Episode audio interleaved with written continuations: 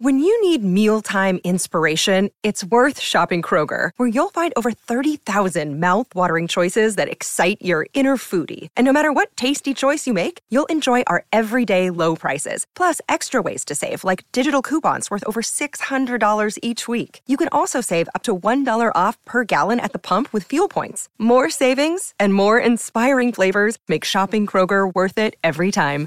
Kroger, fresh for everyone. Fuel restrictions apply. You're listening to Impact Theory. Impact Theory. Impact Theory. Impact Theory. Impact, baby.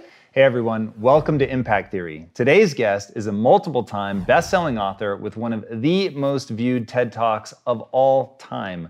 His talk, which popularized the notion of starting with why, has been viewed roughly 45 million times and translated into 48 languages. The speech he gave on millennials the first time I interviewed him broke the internet, garnering well over 300 million views and making him YouTube's fifth most searched term of the entirety of 2017. His unconventional views have made him one of the most sought after speakers on the planet and have seen him invited to meet with the leaders of some of today's most important businesses and institutions, including Disney, American Airlines, Microsoft, the United Nations, the United States Congress, and multiple branches of the US military. He is a self described, unshakable optimist who has dedicated his life to bringing to fruition a world where people feel fulfilled by their work. He is truly helping to shape the minds of the next generation of leaders. He is also helping to shape public discourse through continued contributions to such prestigious media outlets as the New York Times, Wall Street Journal, the Washington Post, the Huffington Post, MSNBC, and countless others. So please help me in welcoming the man who has been described as a visionary thinker with a rare intellect, the author of Start With Why, Leaders Eat Last, and now, The Infinite Game, Simon Sinek. Good to see you. Good to see you too, man. So the new book, dude, it is wicked. I'm it's really been interesting to see you call your Babe Ruth shot, say that you want to start a movement, and now be insanely consistent with the bricks that you would have to lay to actually get a mass of people on board with a movement. Uh, it was pretty exciting to read. Thank I'm you. Really interested knowing how much your ideas are like mind viruses that get inside people's heads and really do echo through culture, dude, in a pretty cool way. That's very nice It'll be to interesting to see what happens with this one because I think you're right on the money about something incredibly powerful. Define for us an infinite game. So, in the mid 1980s, uh, a theologian named James Carse wrote this little book called Finite and Infinite Games, in which he defines these two kinds of games uh, finite games, which have known players, fixed rules, and agreed upon objectives. Football, right? There's always a beginning, a middle, and an end. Um, and the, object- the objective is to win the game. Um, and then there's infinite games. Infinite games are defined as known and unknown players. You don't necessarily know who all the other players are. Um, the rules are changeable. You can play however you want. Um, and the objective is to perpetuate the game, to stay in the game as long as possible.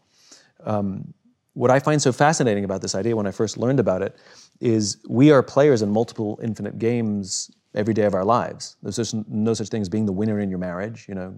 Um, um, there's no such thing as winning global politics, and there's definitely no such thing as winning business.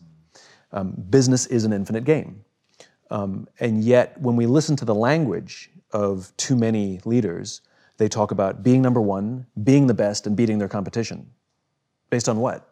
There's no agreed upon objectives, there's no agreed upon timeframes.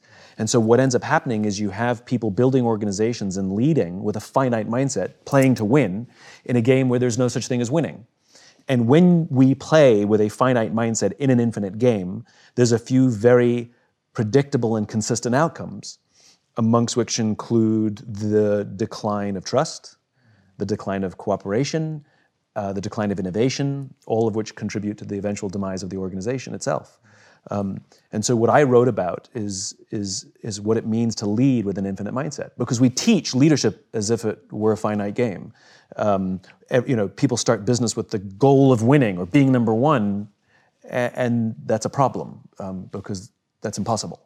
Um, so what I wrote about in the Infinite Game is is leading with an infinite mindset.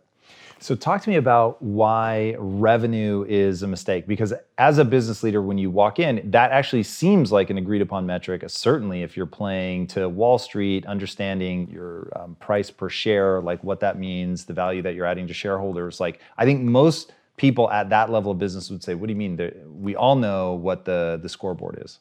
There's nothing wrong with revenues. Um, there are two um, uh, currencies in the infinite game will and resources. Um, resources is money. You need money to stay in the game, but you need the will of the people as well.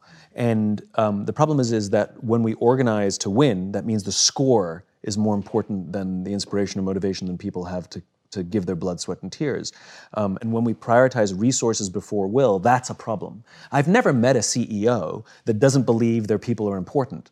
The problem is where on the priority list. You know, you've been to any number of uh, presentations where they put their priorities on the wall. You know, number one, growth. Number two, shareholder value. Number three, our customer. Number f- four, our employees. There it is. See, I do care about our people. Um, and the reality is, as social animals, we want to work for and we're willing to give our blood, sweat, and tears to leaders who understand that the balance of those two essential uh, currencies, the balance of those two things is will has to come before resources. And that doesn't mean 90-10. When I talk about putting people before profit, you know, people freak out, which is ridiculous. You need fuel for the car to go. Money is fuel for the organization, of course. Even if there's a leaning, it's 51-49, there has to be a slight leaning towards people because there will always be decisions that a company has to make in which those two cannot uh, uh, both be supplied and one will have to be sacrificed. The, the question is, which will you always prioritize? Um, let me give you a hypothetical example to make my point. Two CEOs. The first CEO says, Our number one priority is growth. And of course, our people are important because if we take care of our people, we will meet and exceed our financial goals. Second CEO says, Our number one priority is our people. And if we take care of our people, we will always meet and exceed our financial goals. Which one would you rather work for? I don't want to I mean, it's obvious, right? It's obvious. Um, so this is what it means to prioritize will over resources. It has, of course, of course, uh, um, money matters, um, but the people matter more. Yeah, that's. Um, it's one of those things that when you get into business that probably intellectually feels um, obvious. If you said that to people, they'd be like, "Yeah, yeah, I get that." but I think that it plays out so often the way that you explained it the first time. Like we want growth, yeah, of course. Like take care of the people. It's really going to feel the growth, all that. And it's I, speaking from experience, it is very easy to slide into that mentality, and it is insanely difficult to execute at the level of no, no, no. My people really do come first. They're going to come first in not just what I say, they're going to come first in policies that we write, they're going to come first in the actions that we do. And one thing that I really liked about the book is um, you're you're intimating and at times just flat out saying it's also the best way to run a business if secretly what you really want are the profits. Why is that true?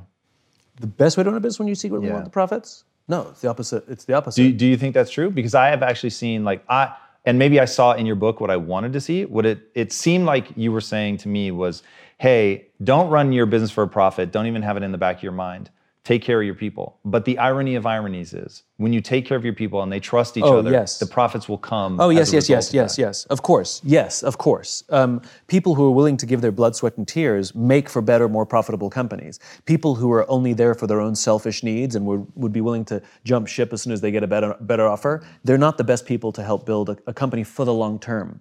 Um, we can throw money at people which will last for a while, and you can make a company look successful for a while, but it doesn't mean it can last. Um, we can't judge a ship by how well the crew performs in calm waters. We judge a ship by how well the crew performs in rough waters. And, and um, the problem is, is uh, is in good times we don't use all that extra money to take care of the people. You know, we use it to distribute and distribute, and then when hard times come, sometimes there's not enough padding, and the culture hasn't been fostered over, over that time. But that is the irony, which is when we lead with an infinite mindset, and the leaders that do lead with an infinite mindset have disproportionately more successful companies, more innovative companies, more profitable companies, all of which are strong enough to, to last for a very, very, very long time.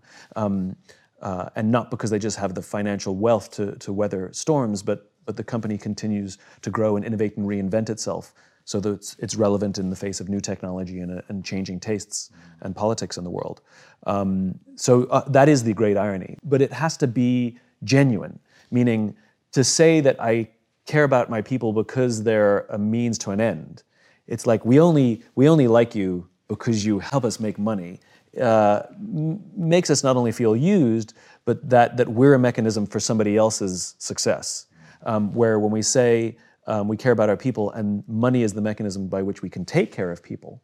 You know, the more money we make, the more we can take care of our people and serve our customers. Um, it has a profound impact on on our desire to to, to give more. Yeah, it's um, that's something that in founding impact theory. So I, I really learned at Quest you're only as good as what you write down when you start scaling, and really having to crystallize it and put something down, it really does make your values insanely clear. And I started thinking a lot about safety and trust, which are two of like the big pushes in your book. And I'd love to know, like, what do you see as the difference between the the way that safe is being used now is like safe space um, versus the way that you talk about safety in the book? Two, are they one and the same? Do you differentiate um, from a safe space? Like, how do you think about safety? It has all those definitions. I mean, we want to feel safe at work, which means we feel that we can be ourselves. It means that we feel safe enough to raise our hands and say, I made a mistake, or I don't feel qualified for the position you've given me, I need more training, or I'm struggling at home, it's affecting my work, I'm scared, I need help. Um, and to say any of those things with the confidence that our boss or any of our colleagues would rush to support us. Because if we don't create those psychologically and sometimes physically safe spaces, but those psychological safe spaces, what we end up is with a group of people who come to work every day lying, hiding, and faking. Mm. They're hiding mistakes. They are um, uh, not admitting if they don't know how to do their jobs. Um, they will never admit that they don't know something um, for fear that it makes them vulnerable, for fear that it maybe makes them the weak link, that they'll find themselves on some short list at the next round of layoffs. Uh, and uh, the problem is, is how do you run a successful organization that's supposed to sustain over the long term, uh, thrive over the long term, if people are literally hiding things that go wrong, not admitting that they don't know how to do their jobs, and never admitting they need help? That doesn't last. That doesn't last. And the problem is, is when um, someone leads with a finite mindset, where they attempt to incentivize performance. And by the way, you can't incentivize performance, you can only incentivize behavior. Then bad things eventually happen. That's interesting. Talk to me more about why can't you incentivize performance and how do incentives end up influencing behavior? Well, you can't incentivize performance because somebody has to do something to achieve that performance. There's, there's, a, there's a cause and effect. You know, you, you, you can't incentivize an effect. You can only incentivize the cause that would hopefully yield that effect, which is behavior. So if I say to you, um, I will give you a massive bonus if you hit a certain target at the end of the year, no matter what, what you're incentivizing is that I will do certain things to achieve that goal that you've set for me. But the problem is, is when we apply excessive amounts of pressure, and it's at all costs, like my very livelihood depends on that, it can accidentally incentivize some quite unseemly behaviors, like hoarding information right? Because this is what gives me my value, and I don't want to share information or things that I've learned um, with my colleagues and coworkers, which is madness. Or uh, unethical behavior, stabbing other people in the back. And this is one of the problems with, I think, our modern business today, which is too much of business is, is run right now with an excessive amount of finite thinking. Now, there are always finite games within the infinite game. The infinite game, however, provides the context. And without that infinite mindset, all you have is win, win, win, win, win, win, win, um, which is unsustainable. An infinite game is not a series of finite games. Um, it's unsustainable because nobody has that energy, and there's no such thing as a perfect growth chart. It doesn't exist. Really fast, tell me why. Why isn't an infinite game just a series of finite games? For the same reason you can't just keep eating chocolate cake every day because it feels good. Um, because simply driving people, driving people, driving people, driving people, driving people, driving people gets exhausting. It destroys the, the foundations of trust, it destroys the foundations of cooperation. And when we don't work well together, share information, admit mistakes, there's no innovation. And we, we know what simply driving uh, a series of finite games looks like. It looks like investment banking before 2008, which produced an artificial, uh, man made recession. And so much of the, the, the finite thinking that we have today, unfortunately, is a really reasonably modern invention. It's, it's not like business has always operated this way. The, the thinking of Milton Friedman, the, the, the 1970s economist, has really dominated sort of business theory today. He theorized that the responsibility of business, this is his definition, the responsibility of business is to maximize profit within the bounds of the law, right? He, he, what about ethics? You know, like a, a, a, pharmaceutical company that raises the price on essential drug 200%, 300%, 500%, 800%, it's not illegal. It is unethical, right? It makes us uncomfortable. And yet the law is not broken. That's not a good enough standard to run a business. Um, and it was his thinking that gave rise to the, uh, the theory of shareholder supremacy, which was a theory proposed in the late 1970s where um, we prioritize the wants, needs, and desires of a shareholder over the needs of the customer or the employee, which is like a coach who's trying to build a great team by doing what the fans want versus what the players need, right? That's basically shareholder supremacy. And as I said, it was just a theory proposed in the late 1970 that was popularized during the boom years of the 80s and 90s. Um, mass layoffs, where we use the livelihoods of human beings to meet arbitrary projections on an annualized basis at the end of the year um, did not exist, did not exist as a standard business practice prior to the 1980s. Did not exist. It was popularized during, during the 80s and 90s. Um, the dismantling of Glass-Steagall, which was an act passed after the Great Depression to prevent another Great Depression from happening, and by the way, was extremely effective. Between the dismantling of the Glass-Steagall in the 80s and 90s and the Great Depression, there were a total of zero stock market crashes. Since the dismantling, all in the name of corporate profit, we've had three. We had uh, the dot com boom, Black Monday in 2008. Um, in other words, when we play simply with a finite mindset, we actually do long term damage to our own system that's supposed to benefit uh, all of us. Um, and, and, and, and I find that upsetting. Um, we've seen the rise of, of, of, of Milton's, uh, uh, of Friedman's thinking, rather. Um, and like I said, his theories dominate business today. And we feel it. Not only have we had those, those stock market crashes, but anybody who goes to work today, there's a general feeling of unease, you know, especially if you work for a company that embraces annual or even quarterly layoffs to meet arbitrary projections. Keep in mind, a lot of the companies that employ uh, mass layoffs are profitable, just not as profitable as they would like. It's not like they're losing money and they had to do this to save the sink, sinking ship. That's something completely different. These are highly profitable companies that missed a projection, and so they laid people off so they could meet that projection. There's something fundamentally wrong with that. And we know it because we feel it at work. We see this decline of trust. We are not loyal to our companies anymore. Why would we be? They're not loyal to us. And leaders set the tone. So when companies are loyal to us, we will give loyalty back to them. When they're not loyal to us, why would we be loyal to them? I'm tired of, uh, of CEOs telling me that, you know, uh, millennials these days don't stick around very long. Well, why would they if you don't offer them any kind of loyalty uh, back? And it's not for the people to prove to you that they're loyal, it's the other way around. Leaders set the tone. And so it's because of this general business theory that we've seen a steady decline, a steady erosion of loyalty in, in the business world today. We don't want to work at a company for 20 or 30 years, mainly because we're not sure we could. Uh, we're not sure that the company actually cares to keep us around that long. And so we constantly have our eyes open and we're constantly scanning. We come to work feeling uncomfortable that some of the decisions that are being made don't benefit the good of the employee, um, that it really benefits this this artificial constituency that we call the shareholder, which is really just a bunch, bunch of institutional investors. There's this shareholder myth because there's been a steady decline of the middle class being involved in the stock market for years.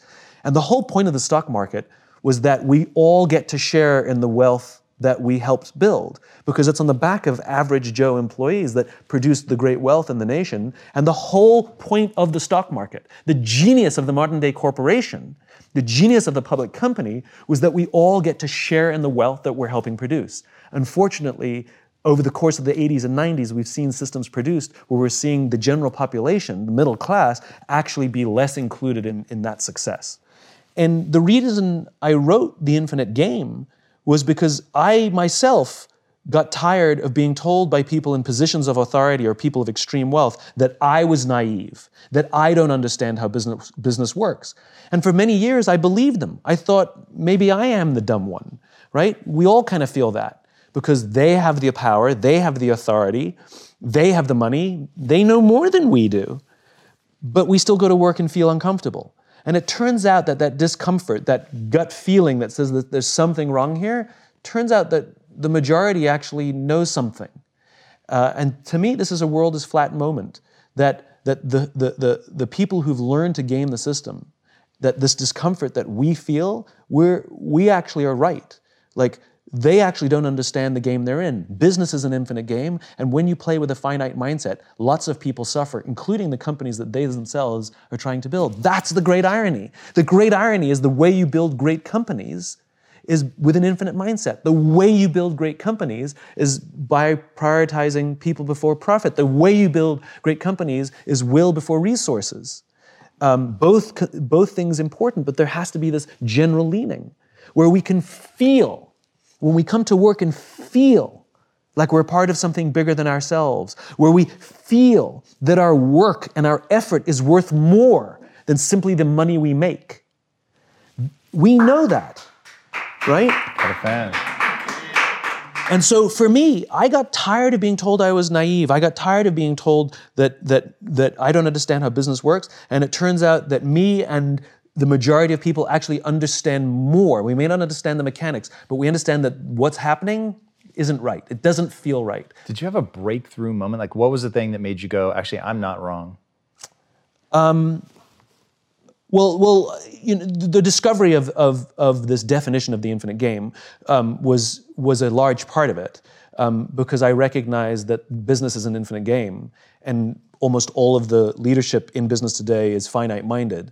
And so there's literally, you, you can't show up to a game of basketball ready to play football. Like, it's not going to go well. We overuse sports analogies in business, but sports has beginning, middle, and end. There actually is a finish line right? We overuse the analogies. They're incorrect analogies. You know, running a business is the same as, as getting healthy. It's a lifestyle. Leadership is a lifestyle. An infinite mindset is a lifestyle, right? So, for example, you can't get healthy by going to the gym for nine hours. It doesn't work, right? Um, um, but if you go every single day for 20 minutes, you'll absolutely get into shape, 100%. But I don't know when, and it's different times for different people, right? And leading is the same thing. You can absolutely have fitness goals. You can absolutely have finite goals within the infinite context of being healthy. But there's a practice that you have to do. You have to get enough sleep. You have to go to the gym. You have to eat well. You have to protect your relationships, you know, because healthy relationships really matter to our health. And you have to do all those things vigilantly. And if you miss your health goal, it's okay. You keep working at it and you know you will hit it. Business is the same. Who says that you have to meet this goal on this arbitrary date? Now, it helps to drive and it's good to have incentives, and we, we're, we're very goal oriented species. That's fine. But if we miss the thing, it's fine. We just keep working towards it. Like they're guidance, they're not absolutes because they're arbitrary dates and arbitrary numbers. And even if you do hit your fitness goal, you don't get to stop working out. You, you, you have to keep going for the rest of your life right? And this is what leading with an infinite mindset means. Here's an example. This is a normal scenario in business, right? We will give a team um, a target, a goal to hit by a certain time frame, usually a year, um, because that's usually when we pay taxes, right?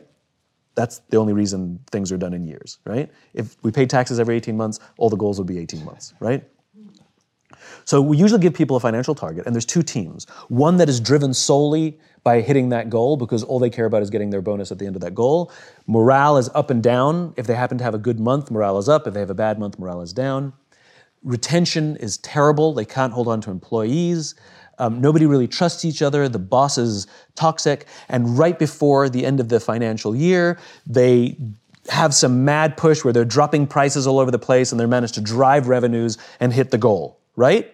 The problem is we bonus that team, we bonus that leader because of what uh, uh, because of the goal they hit, right? And basically, what we're doing is spreading a message to the rest of the company saying, we don't care how you get there. We don't care if you step on your people. We don't care if you act unethically. If you hit your number, you're going to do very well in this company. Versus another team that's doing extremely well, it's good, steady, slow growth, like really really on target, you know, it, not the highs and lows, the peaks and valleys. Morale is super high, retention is amazing. It's a model team, they trust each other, they share information, and they miss their goal on the agreed upon date, right? At, at the end of the year, they're just shy of it. But clearly, you can see from the trend data, they're going to hit it at 13 or 14 months. The problem is we don't give that person anything. We don't give that team anything right? And this is part of the problem. When you have an infinite mindset, absolutely have the goals, but the trend matters more. How you get there matters as much, if not more. And we pay attention to that. So even if I hit my fitness goal, I'm eating better, I'm sleeping better, my relationships are great, I'm going to the gym. Yes, I missed my goal, but I know if I just keep going, I'll hit it. I'm, I'm getting healthier and healthier, right? I just got the timing wrong. And this is what we need to build into business that infinite mindset. Yes, have the goals. Yes, have the ambitions. Yes, have the annual targets. If we miss them, as long as we're doing the right things, we have the right lifestyle to take us there, that's a much healthier way to live a life and a much healthier way to build an organization. When it comes to platforms that will help you run a business, there is no shortage of options on the market. But if you want to use the best, most advanced, and most efficient platform out there, you need to be using Shopify. For whatever and wherever you want to sell, from launching to going international, Shopify is the global commerce platform that will help you grow at every stage of your business. With award winning customer service, the internet's highest converting checkout page, page and a suite of integrated AI tools, Shopify is your all in one platform to quickly and efficiently take your business to the next level. I love everything about Shopify because it makes it so easy to start, run, and grow a business. Shopify powers more than 10% of all US e commerce because businesses that want to grow quickly use Shopify. Sign up for a $1 per month trial at shopify.com slash impact, all lowercase. Again, go to shopify.com slash impact right now to grow your business no matter what stage you're in shopify.com slash impact. In today's highly unpredictable and rapidly changing world, the smartest move you can make from a financial standpoint is to actually understand how money works and how markets move. Because if you want to have any chance of investing your money wisely and growing your financial portfolio, you have to make a profit. And the only way that you're going to do that is either by setting and forgetting or actually understanding what's going on at a macro level. So whether you're a seasoned investor or someone looking for extra guidance, today's sponsor, Yahoo Finance, has got you covered with all the tools, data, and news that you need in one place to grow your knowledge base around what is happening in the world of finance and to make sure that you have the right goals and you're executing well. Yahoo Finance makes it easy to consolidate your accounts so you can effectively and efficiently manage your entire portfolio. Personally, I love how straightforward their platform is to use. It is very simple to get the information that I need, and Impact Theory's own chief financial officer is exactly the same, spending time helping me frame exactly what is going on from a global perspective so that I'm making the smartest decisions that I can. I definitely recommend that you check out Yahoo Finance for comprehensive financial news and analysis. Visit the incredible brand that so many great investors use at yahoofinance.com. It's the number one financial destination. yahoofinance.com. Once again, guys, head there now, yahoofinance.com. If getting your hands dirty and taking good care of your car or cars is a passion of yours, then eBay Motors is here for the ride. Because I'm sure you remember when you first saw the potential in that beauty. And then, through some elbow grease, fresh installs, and a whole lot of love, you transformed 100,000 miles and a body full of rust into a drive that's all your own. With over 122 million parts for your number one ride or die, you can make sure your ride stays running smoothly with eBay Motors. Brake kits, LED headlights, exhaust kits, turbochargers, bumpers, whatever your baby needs, eBay Motors has it. And with eBay guaranteed fit, it's guaranteed to fit your ride the first time, every time, or your money back. Plus, at these prices, you're burning rubber, not cash. Keep your ride or die alive at ebaymotors.com. Eligible items only, exclusions apply. So let's talk about that recipe. You break it down pretty eloquently. I'd say the book is actually organized around the five elements that seem like the yeah. yeah, um, the very things you're talking about now. What are those? And Um, ultimately, where I want to get, maybe not right now, but ultimately, what I want people at home to be able to do is, if they're not a business owner, understand what to look for in that and understand how they can play a role in shaping it. So, there are five practices in order to lead uh, with an infinite mindset. Um, you have to have a just cause, you have to have trusting teams, you have to have uh, a worthy rival, you have to cap- have a capacity for existential flexibility, and you have to have the courage to lead. So, just cause. We have to give our people something to advance, a cause so just that they would be willing to sacrifice their interests in order to do so. In other words, turn down a better paying job or um, frequent business trips or working late hours. And though I may not like those things, I do them because it feels worth it, because I believe in what I'm a part of here, because I feel that I'm helping advance. Because there's no achieving in the infinite game.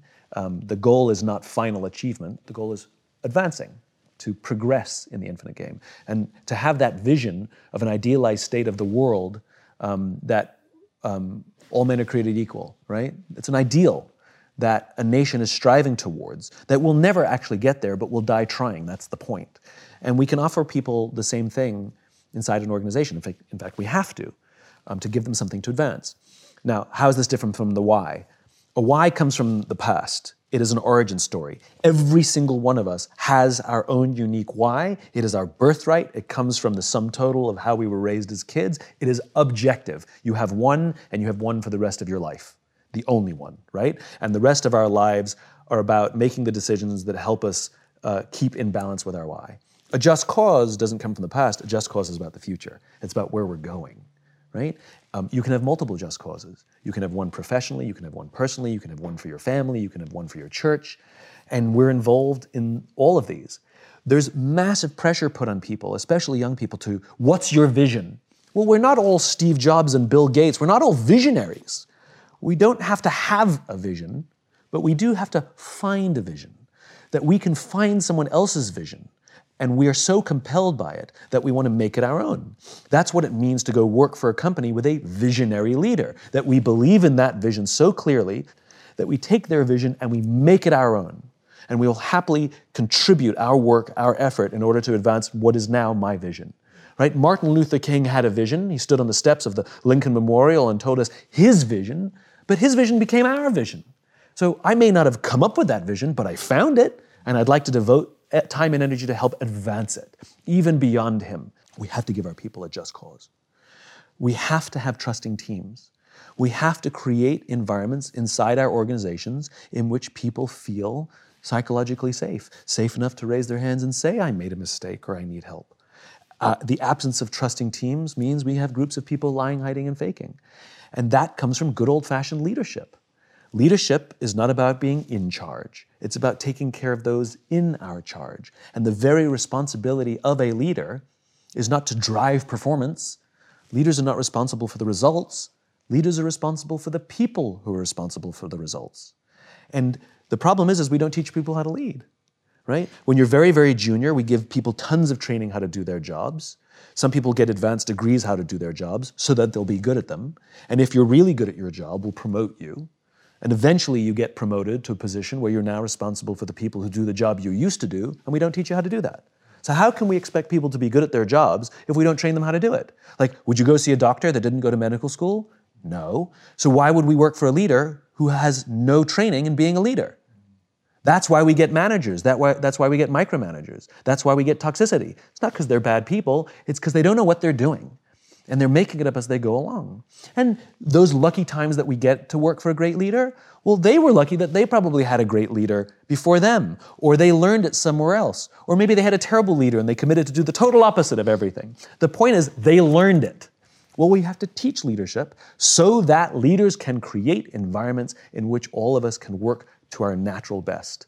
That produces trusting teams. I don't want to derail because we have three more, but I think this is so important. What in a crash course format, like what does that type of leadership look like? How do you create the environment where people are going to thrive and create those results that you're talking about? What does it? You're asking me the question. Um, uh, what does it mean to be healthy? You're asking me the question. What does it mean to be a great parent? Like I don't have five things to be a great parent, right? It's a lifestyle.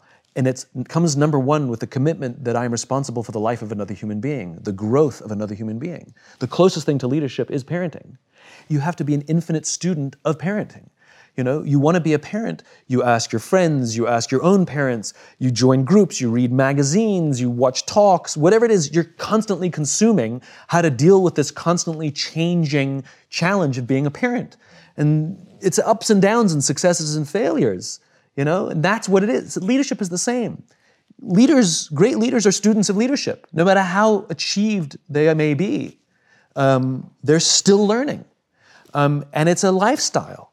It's the lifestyle of what I need to do to look after people, which includes things like listening, uh, learning how to give and receive feedback, um, learning how to have effective confrontations, how to discipline when necessary in a way that's constructive, um, roam the halls, get to know people, learning what it means to, to ask somebody questions. How do you ask questions? You know, like some people are naturally good at being curious about other human beings, and some people are uncomfortable because they're introverts or whatever socially awkward, but we can learn. You know, how do you learn to remember people's names? Oh, I'm bad at names. No, you've just decided you're bad at names. We can learn to be good at names so that when we walk down the hall and say, Hey, Tom, oh my God, he remembers my name. It's a nice feeling. It's a lifestyle. It's a lifestyle. There are many, many things we have to do and constantly work on to be a great leader to create that environment. That's pretty damn good. I'll take that.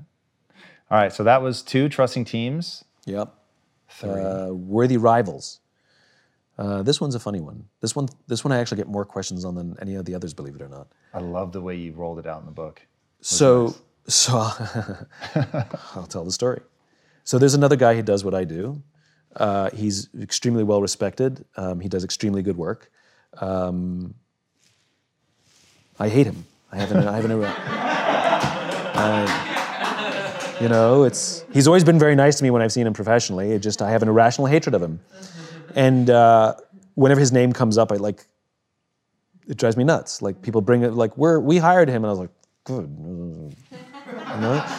Uh, and and I, and because I'm because I, I hate him, uh, I'm really competitive with him, and so I will go online and look at my book rankings, and I'll immediately check his. and mind you, I don't look at anybody else's, just his. And uh, if I'm ahead, I've got this like smug feeling, and if he's ahead, uh, I get really pissed off, you know? Um, so anyway, we had the opportunity to uh, speak at the same event. I don't mean like me in the morning, him in the afternoon. Afternoon, like we were interviewed together on the stage, and the interviewer thought it would be fun if if we introduced each other. And so I went first, and then I looked at him and I said, um, "You make me really insecure. Um, all of your strengths are all of my weaknesses, and uh, when your name comes up, it makes me really uncomfortable. And he looked at me and he said, Funny, I feel the same about you. The reason I had such an irrational hatred of him had nothing to do with him, it had to do with me. He's my worthy rival. His strengths revealed to me my own weaknesses. And instead of confronting and taking a hard look at myself and evaluating those weaknesses and working on those weaknesses, it was much easier to take all of that negative energy and direct it towards him. In other words, to be competitive, to want to beat him right? It was a very cathartic experience. Uh, um, we've since become very close friends, have worked together. I no longer check his book rankings. And because we share the same cause, we can actually work together. Um, and so, and so what I recognized was so often in business we have these competitors, sometimes on our own teams, that we want to beat them. We've all had the experience where one of our colleagues got a promotion and we got upset, we got angry. We got angry at somebody else's success. Think about that for a second. Why couldn't we share in the joy? right? What is it about them that's being revealed in us? That's the problem, right? And so having worthy rivals instead of competitors, competitors are, are other players we set out to beat. But the problem with that is there's no finish line. And so if we're obsessed with beating the other company, then at some point, sure, you're ahead in whatever metric you chose until when, right? At what expense? At what cost? Uh, that's not sustainable but rather the other players inside our industry, outside our industry, on our own teams. We can choose our own worthy rivals. Their strengths reveal to us our weaknesses, and by having our weaknesses revealed to us, it means we have the opportunity to grow and improve. And the infinite game, at its core, is basically a game of constant improvement. And so our, our, our worthy rivals reveal to us our weaknesses and our opportunities to improve. Yeah, that's that's one of the areas where switching your mindset really has a powerful impact and beginning to change the way that you think. That one and I mean, oh God, all these are pretty powerful. The next one, the existential um, Flexibility. Flexibility. This one maybe has the headiest title. What is it, and how do we watch out for it? Existential flexibility is the willingness to make profound strategic shifts in order to advance your cause, 180 degrees, right? Um, this is not the daily flexibility that you need in business. Um, a leader, or even us as individuals, um, may never have to perform an existential flex, um, and at most you might ever have to do it in an entire career once, or never. But the responsibility of, the, of any leader is to prepare their organizations for an existential flex should it need, need to happen. So, what is an existential flex?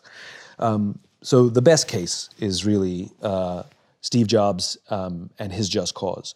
Uh, Jobs and Wozniak had a very clear just cause, which is to empower individuals to stand up to Big Brother, right? They're revolutionaries at heart. And they saw the personal computer as a brilliant tool to help them advance that, to, to empower- individuals to stand up to, to Big Brother. And Steve Wozniak imagined a time in which uh, an individual could compete in business against a corporation thanks to a personal computer. Prescient, right? Um, Apple's already had success from the Apple I, the Apple II. It's already a big company. Steve Jobs is already a famous CEO. And in December of 1979, Jobs and a bunch of his senior executives go and visit Xerox PARC, which was Xerox's R&D division. And Xerox shows them a new invention of theirs called the graphic user interface that allows a user to click a mouse on a desktop to move icons and folders to use the computer instead of having to learn an entire computer language. Now, Jobs, who believes in empowering individuals, sees this technology and says to his team, We have to invest in this graphic user interface thing. And the voice of reason, I guess, in the team says, Steve, we can't. We can't do it. We've already invested millions of dollars and countless man hours in a different strategic direction. If we suddenly change directions, we're going to blow up our own company. To which Jobs actually said, better we should blow it up than someone else. and that decision led to the Macintosh, um, the first properly graphic user interface computer that had mass market appeal, um, that was so profound um, that the entire platform of Windows, Windows 2.0, was basically designed to act like a Macintosh. You know? And the reason we all have computers on our desks today, the reason it's a household appliance, the reason any one of us can compete against a corporation is because of this profound shift. He was willing to do that. Now, I call it a capacity for existential flexibility because it's not shiny object syndrome, which, you know, too many entrepreneurs are subjected to, you know, this is it, this is it, guys, you know, flavor of the moment. Um, uh, it's done with the very specific reason of advancing the cause. I found a better way to advance the cause. And you have to have the just cause, otherwise, how do you know what to shift? And you have to have the trusting teams because you will put the organization through short term hell.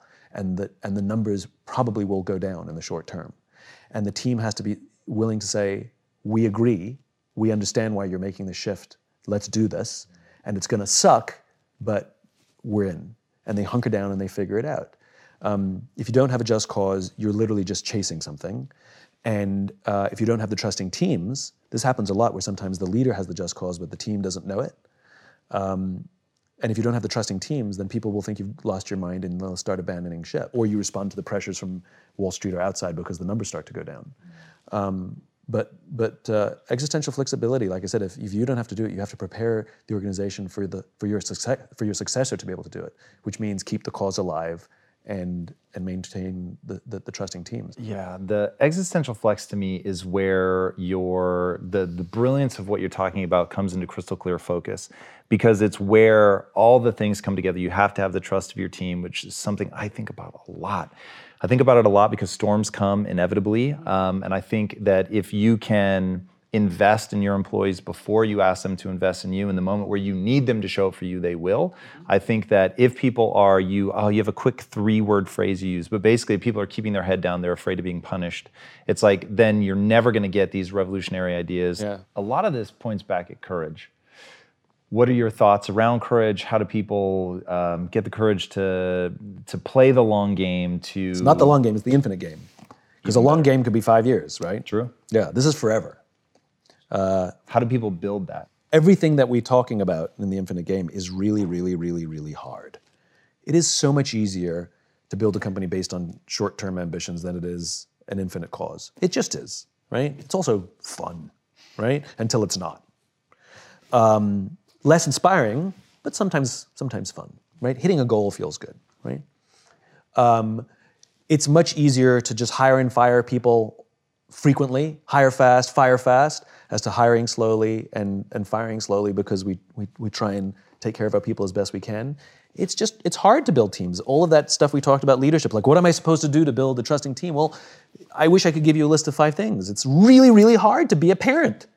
It's much easier to be an uncle or an aunt or not have kids, right? It's hard, right? So why do it? You know, it's fun and, and, and exciting to, be, to try and beat our competitors, you know? But to, to have to face our own weaknesses every day, oh, that's exhausting. You know, existential flexibility, I'd rather not. I just would rather not. You know? So, so the reason this takes courage to completely change our mindset, A, about the game that we're actually players in, um, and how we want to approach these things, and do we want to shift our mindset in our organizations to prepare for the infinite game, to be organized for the infinite game, it takes courage because we're going to be swimming upstream in a world that is very finite driven. You know, the pressures on us are overwhelming from Wall Street or our own egos or from internal incentive structures or our bosses, whatever it is. The pressures are overwhelming for us to play the finite game. And so, how do you stand up to massive external pressure? Courage. And courage is something that comes from relationships. You know, it's external. A, a, a world famous trapeze artist would never attempt a brand new death defying act for the first time without a net. They would never do it. So, why do we think that we could do something difficult without external support too? Um, I've had the opportunity to meet real heroes, people who've risked their lives to save the lives of others with the belief that they were going to die, and they didn't. And when asked, why did you do it, they all say something similar, which is they would have done it for me. It's external. And so we have to have we have to take the time to foster and take care of people around us, to nurture our relationships, because when we're going to be doing something difficult, when we're going to be swimming upstream, when we're going to be innovating and, and, and, and, and doing something different, there are days we're going to doubt ourselves. There are days we're going to get knocked in our ass. There are days that storms are going to rise, and we have to have people who say, I got your back. You need to do this. We need you. The world needs this. Keep going. I believe in you, you know? Um, and so courage, courage comes from, from not only our willingness to do that for others, but then their willingness to do it for us. And if we commit ourselves to a just cause and we're willing to, to do those things, then you know the great thing is we take a lot of people with us and change the world for the better. And isn't that sort of the, the point of an infinite life? To leave this world in better shape than we found it, to leave the companies that we work for in better shape than when we started, to leave our families stronger and better capable than, than they can do without us. You know, isn't, isn't that what it means to live an infinite life? That we can live, literally live on beyond our own lives. So now when people have that and they take that mantle on and they have the ecosystem around them that gives them that powerful support that they need to really be courageous and I'll assume for a second that the people watching this they have that one thing that I imagine a lot of people feel helpless to do is influence the culture of the company that they're already in. So, is your what is your advice for somebody that's in a company that they they don't have an infinite minded culture? Don't. Don't be there? No. Don't try and influence that which you cannot influence. Don't control that which you cannot control.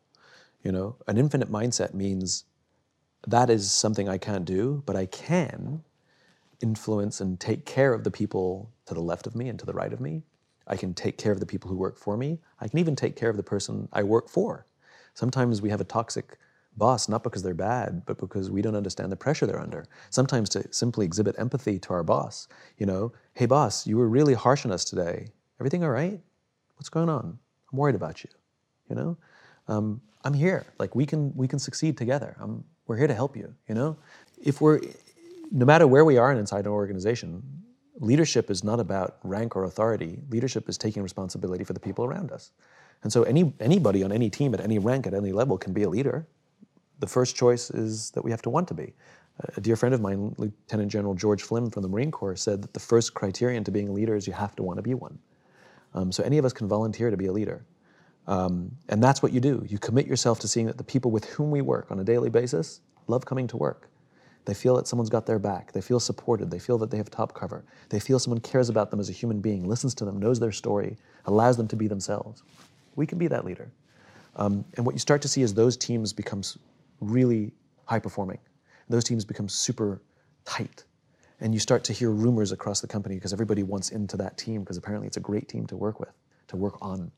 Um, and before you know it, one of those people goes and moves to another team and they take everything that they learned because leadership is learned, and they do it for another team. And if we take that infinite mindset, then eventually the tail will wag the dog. And it doesn't matter if it's this CEO or another CEO, because we will outlast whoever's in charge right now, and that's the goal. We're doing this for the good of the organization, we're doing this for the good of the cause, right? And the tail can wag the dog. Dude, I love that. I think you've got your finger on something so important right now, and I can feel um, this shift. It was it I can feel that there's a shift happening, but they need the words to understand it. And I feel like your book delivers that. And to me, it was when you were explaining that the breakthrough moment for you was when you read about infinite games and suddenly you had the lexicon with which to conceptualize all this. And I feel like what your book is delivering on is giving people the the framework with which to understand it. I can't remember where I saw this, but there was something that said, "Oh, there's this color, a shade of blue that's been lost forever, not because it doesn't exist in in waveforms of light, but because we don't have a word for it, and because we don't have a word for it, we can't conceptualize it, and thusly our brain just shunts it off into one of the colors that we do have a name for." I thought, "Whoa, that's so powerful and so true and so accurate to the way that the brain works," and reading the book, that's what this felt like. It was like now people are going to be able to talk about it in a way that's going to let them conceptualize what a company culture can be, the way that the company can be driven by something bigger than the profits. It gives them that organizing principle. I think that's so incredibly powerful. Thank you. I appreciate that. And I, I agree. And I mean, that's what happened for me, which is I found words for the discomfort I had. I had, found, I had words for, you know, when people called me naive and said, you don't understand how business works, I didn't have a, a response mm. because I didn't have words. I just had a feeling and they had more success than me and they had more power than me so i didn't say anything. You know call me old fashioned i'd like to work for a company that outlasts me. I'd like to work for a company where i can feel like i can be myself when i go to work. Uh, i'd like to work for a company where i feel that my boss actually cares about me like i'm a human being um, rather than a you know just a number on a spreadsheet. I'm with you there. Where can people find more about you? Where can they engage in this movement? You know all the usual places. Uh, you know, the interwebs and the LinkedIn's and Facebooks and Twitters and Instagrams and all those things. Um, you know, I think the, the, the, question is, you know, when people say, how do I join the movement? How do I be a part of it? Um, I always ask people the same thing, which is be the leader you wish you had. Become a student of leadership. Study it, read about it, watch things about it, practice it every day. You know, like be a parent, you know, like join the movement means I'm, I'm going to take care of my team. Sometimes I'm in a leader, leadership position and sometimes I'm not, and it doesn't matter. I'm going to practice leadership. If I'm a salesperson, you know, I'm a, if I'm if I work at the if I work at uh, the, the check-in counter of an airline, I'm going to take care of the people I work with. I'm going to take care of the customers as if as if they're my family. You know, like practice leadership, learn about it, study it, um, because I do these things because I, I recognize I'm just a piece of a jigsaw puzzle. You know, it's one of the reasons I wanted to come talk to you on camera. It's because you know, when we do a jigsaw puzzle, the first thing you do is lean the, the picture, the, the, the, box against the wall, and then you start putting the pieces together to build that picture. My job in this movement, I'm the guy who points at the box. Right? I'm the one who's pointing at the picture, pointing at the picture, maybe pointing out a couple of the pieces and where they go, but I need lots of people to join me. We need lots of people to join us. Um, who say, I have a piece of the puzzle. I'm willing to lead this way. I'm willing to abandon Milton Friedman ideals and, and, and do something bigger, something more. Follow, the, you know, live with an infinite mindset, lead with an infinite mindset, um, and put their piece down and say, how can I help build that vision? We, we, we need the army. And so how people can engage in the movement is actually practicing all the stuff. Mm. More than anything else, that's what we need what's the impact that you want this book in particular to have? I know your your life mission, you've articulated that well, but what do you hope is the impact of this book? The book is written for two reasons. One, it's to rally those who, who, who know that we have to do things differently and give them the words and some of the guidance on how to do things differently, how to play with an infinite mindset in the infinite game. And the, and the other reason is to help us recognize those finite players because we're going to have to work for them, buy from them, and invest in them. And it's okay if they're finite minded, but we have a right to know. So when companies say we're purpose driven, but they don't actually make decisions to advance their purpose, you know, we have the right to be able to try and figure out are they lying to us or not because we have to work for them, buy from them, and invest in them. Um, and and and so it's it's uh, it's to help us not only do it ourselves but recognize when others are doing it or not. I love that. Simon, thank you so much My for pleasure, coming Tom. on. Thanks so much. That Thanks was for having me back. Of course. Guys, if you haven't already gone so deep into this man's world, you are missing out. It is absolutely extraordinary. If you haven't already, be sure to subscribe. And until next time, my friends, be legendary. Take care.